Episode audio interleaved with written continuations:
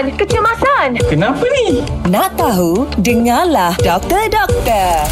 Okey, gini doktor. Katanya nama saya Amir. Usia baru saja mencecah 25 tahun. Saya merupakan pelajar tahun akhir jurusan kejuruteraan. Bolehkah saya tahu kesan stres terhadap hidup saya dan bagaimanakah cara untuk mengendalinya? Okay, terima kasih Amir yang bertanya. Okey, yang terlebih dahulu kita kena kenal pasti punca stres lah ataupun nama lain dia kita panggil stresor dan bagaimana minda kita tu menerima stresor-stresor tu. Mungkin kesan dia baik atau dan, dan mungkin juga kesan dia buruk. Okey, kita tengok kesan buruk terhadap kesihatan lah apabila kita stres dia akan meningkatkan beberapa jenis hormon lah. Yang pertama hormon adrenalin, yang kedua kortisol dan yang ketiga glukagon. Ini adalah tiga hormon stres ya, yang dihasilkan sebab stres.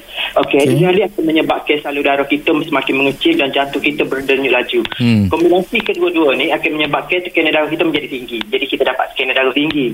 Yang kedua kortisol. Kortisol akan merendahkan imuniti badan. Bila hmm. imuniti badan kita rendah, kita senang nak pelbagai jenis penyakit lah. Jangan kita kumen, bakteria, hmm. virus dan sebagainya.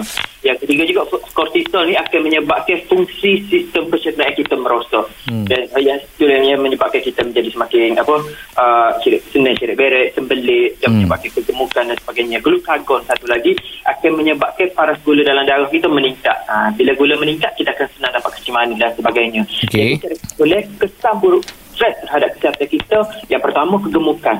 Yang kedua akan menyebabkan sistem pencernaan kita tidak stabil sakit kepala dan juga sakit-sakit badan, hmm. serangan jantung dan juga stroke, gula uh, apa tu gula tinggi akan menyebabkan kecil manis dan tekanan darah tekanan darah tinggi. Uh. Dan tidak lupa juga stres ni boleh menyebabkan kita jadi anxiety, gemuruh dan dan juga depression.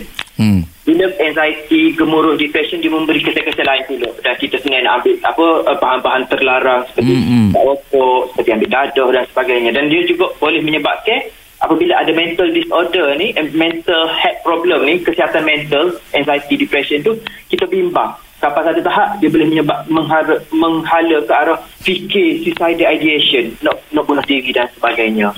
Oh, banyak kesan ni doktor ni Ya, yang tu kesan buruk tapi kena ingat ada juga kesan baik daripada stres. Hmm. Okey, kesan-kesan baik dia dia tapi atas minda kita lah bagaimana kita menerima stres tu. Tapi dia, dia boleh menyebabkan kita rasa lebih bermotivasi. Hmm, betul betul. Dia lebih percaya daripada Ya ya ya. Isai, Isai saya tengok memang dia tak stres. Ah sebab dia tiap-tiap pagi pencernaan dia bagus. Betul. Tengah on air je, jap Syah aku nak pergi toilet. Hmm. Bagus dia tak stres dia. Bila bila tak stres ni saya pula stres sebab tak stres. Alamak. Baik, terima kasih doktor. Oh, macam tu ke doktor? Nak tahu lagi tentang kesihatan? Dengarkan di Gekar Pagi setiap Ahad hingga Kamis pada pukul 7.20 pagi bersama Syah dan Izzet.